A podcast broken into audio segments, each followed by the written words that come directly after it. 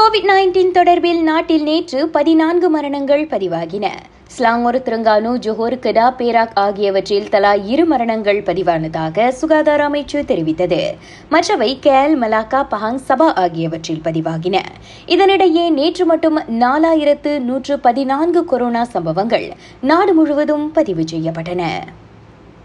கல்விக் கழகங்களை உட்படுத்திய Covid nineteen தொற்று பரவல் சம்பவங்களை அரசாங்கம் நன்கறியும். எனினும் பள்ளிகளை பெரிய அளவில் மூடும் விவகாரத்தில் அவசர அவசரமாக முடிவெடுக்க முடியாது என்கிறார் பிரதமர் டத்தோஸ்ரீ இஸ்மாயில் சப்ரியாகோப். பள்ளி தவணை குறித்த முடிவுகளை எடுப்பதற்கு முன்பு கல்வி அமைச்சின் அறிக்கைக்காக தமது தரப்பு காத்திருப்பதாக அவர் சொன்னார். நாட்டில் நாற்பத்தைந்து புள்ளி ஒரு விழுக்காட்டு பெரியவர்கள் கோவிட் நைன்டீனுக்கான ஊக்க தடுப்பூசியை போட்டுள்ளனர். அது ஏறக்குறைய ஒரு கோடியே ஐந்து லட்சத்துக்கும் அதிகமானோரை உட்படுத்தியதாகும். சுமார் நாற்பது லட்சம் சிறார்களுக்கு கோவிட் நைன்டீன் தடுப்பூசி போட அரசாங்கம் இலக்கு கொண்டுள்ளது. தடுப்பூசி குழந்தைகளின் பாதுகாப்புக்காகவே என்பதால் பெற்றோர்கள் அது குறித்து அச்சமடைய தேவையில்லை என சுகாதார அமைச்சு வலியுறுத்துகிறது. ராகா செய்திகளுக்காக நான் திவ்யா வேகன் ஜான் வணக்கம்.